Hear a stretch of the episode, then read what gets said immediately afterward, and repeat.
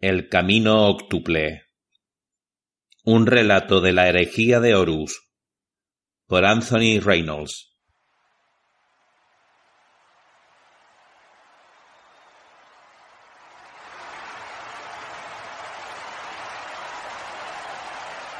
Permanezco en pie esperando. Sostengo lánguidamente un hacha de duelo en mis manos. No es hijo de sangre. La finalidad de ese monstruo rugiente es solo la matanza pura. El reto no es sanguis extremis. El arma está sujeta a mi muñeca por medio de una cadena en honor a los gladiadores de Sheanos.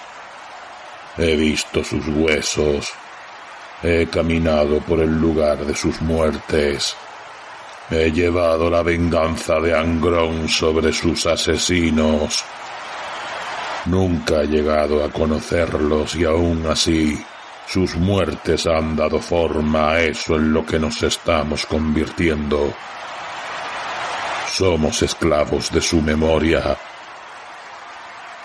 Primera sangre. Burro. Burro que está desnudo de cintura para arriba al igual que yo. Su musculoso torso está cruzado de las marcas de viejas heridas, cicatrices sobre cicatrices, todas ellas en el frente. Nunca le ha dado la espalda a un enemigo. No es un cobarde. Primera sangre. Está decepcionado. Puedo verlo en sus ojos. Pero asiente. La legión ha sangrado suficiente. Ya ha habido demasiadas muertes en los pozos desde el cambio de Angrón, desde su ascensión. Esa es al menos la palabra que su hermano Lorgar empleó para describirlo y como siempre que Angrón ha cambiado, así lo hemos hecho sus hijos. El círculo de espectadores es una muralla de ruido. Gruñen como animales hambrientos, deseosos de ver sangre. Los clavos del carnicero nos lo exigen a todos.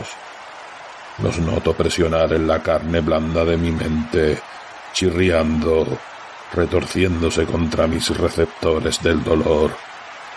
Cada vez es peor. Incluso en los momentos de relativa serenidad se hacen notar, taladrando mi cerebro, sus tornillos girando, sus puntas hundiéndose. La camaradería de mis hermanos devoradores de mundos no puede arrancarme una sonrisa. La comida sabe a cenizas. No hay satisfacción en nada que no sea matar, sajar arterias, tajar carne, arrancar cráneos. Eso es lo que los clavos quieren de mí. He estado eludiando la compañía de mis hermanos en las últimas semanas. He estado caminando solo por las cubiertas del conquistador asediado por pensamientos oscuros, recorriendo los corredores compulsivamente, como a la espera de que el mero acto de andar kilómetros y kilómetros fuera a proporcionarme una súbita revelación, alguna dirección, alguna esperanza. No tenía intención de venir aquí esta noche. Quizás son los clavos los que me han arrastrado hasta los pozos. Pero una vez que he escuchado los cantos de sirena de las hojas entrechocando y hundiéndose en la carne, no he sido capaz de alejarme de allí.